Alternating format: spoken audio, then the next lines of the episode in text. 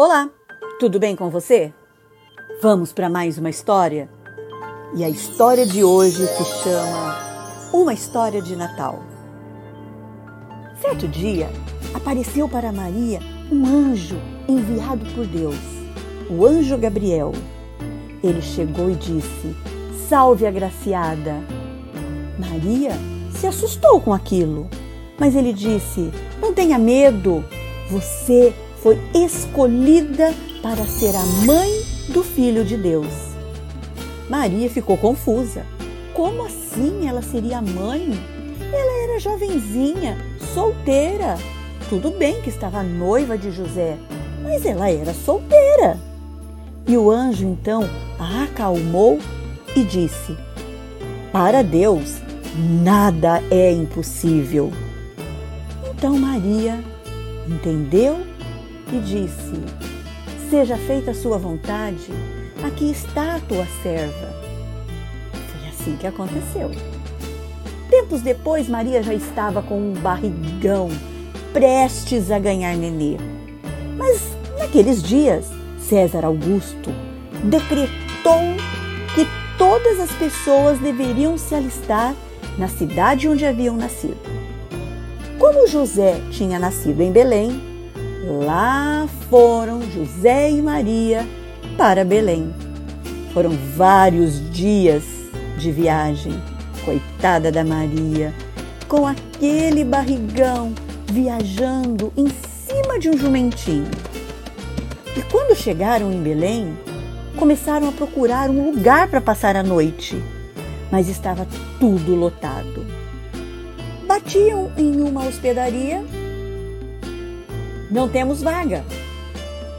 Batiam em outra hospedaria. Ah, sinto muito, está lotado. E foi assim. José foi em várias hospedarias.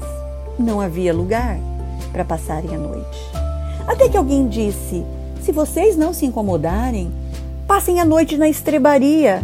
Não é o melhor lugar, mas pelo menos vocês vão ter onde descansar um pouco. A estrebaria é onde os animais comem e dormem, mas era melhor do que ficar na rua. Eles ajeitaram o lugar e assim Maria pôde descansar um pouco. Acontece que aquela noite algo extraordinário aconteceu. Jesus nasceu! Sim, Jesus nasceu! E nesta hora, os anjos cantaram no céu, Hosana nas alturas. Ah, que alegria, que festa nos céus! Os anjos cantando, cantando e cantando.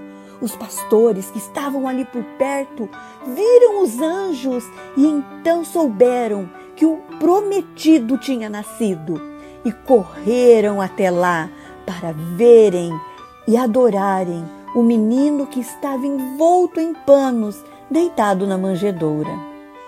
Nessa noite também apareceu no céu uma linda e brilhante estrela.